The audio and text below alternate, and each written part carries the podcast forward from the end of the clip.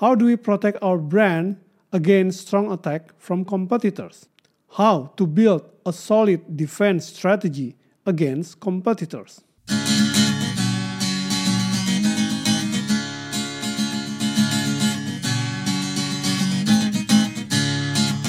Welcome to Business and Management Podcast. Hello, my friends. How are you doing? I hope you always be healthy and successful. Welcome to the Business and Management Podcast with myself as the host, Marchell Ludy.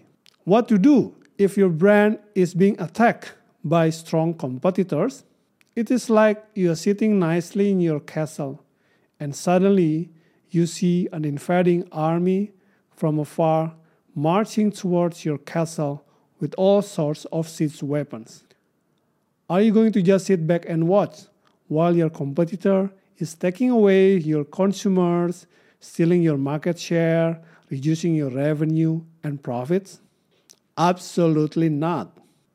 However, responding to a competitive attack requires us to stay calm and not being emotionally reactive we need to think through the best defense strategy. These are some of the key principles on how to defend against competitive attack.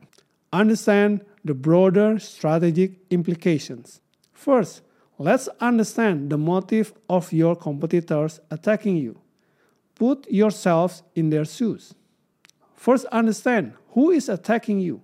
Big player with big company and big budget or just a new small player trying to put their foot inside the market?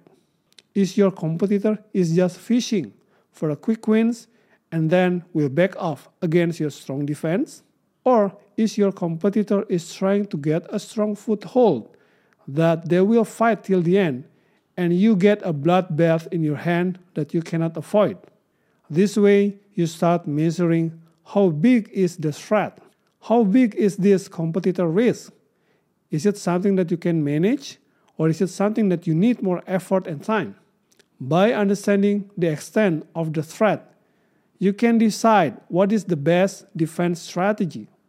You can right size your effort, not too light, but definitely not too heavy as well.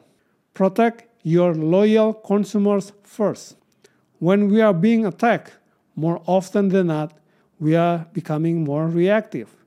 We are focusing our eyes and attention to what the competitors are doing and try to defend against it. Instead, we should first focus to protect our loyal consumer first and avoid them of getting being stolen away and being converted to the competitor brand. One strategy is to make your loyal user to hesitate to even trying your competitor brand.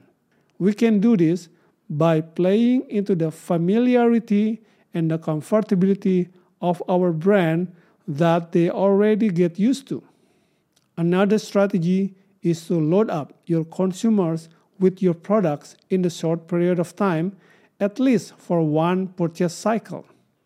This can be done by promoting a discounted price or executing a bundle pack buy one get one free so the consumers already buying up your brand and has already a lot of your brand stock in their home and therefore they will be hesitant to try your competitor brand for a case of high risk competitor attack for example big brand from big company with big budget you may have to step back redesign the whole marketing strategy in order to protect your loyal users because this is a battle you cannot afford to lose.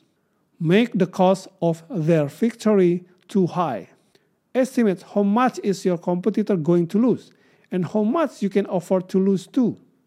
Then make this a war of attrition to show your invading competitor that you will stand the ground. It is better to defend fiercely of your current business rather than doing another costly options of trying to get back the consumers that you already lose to your competitor.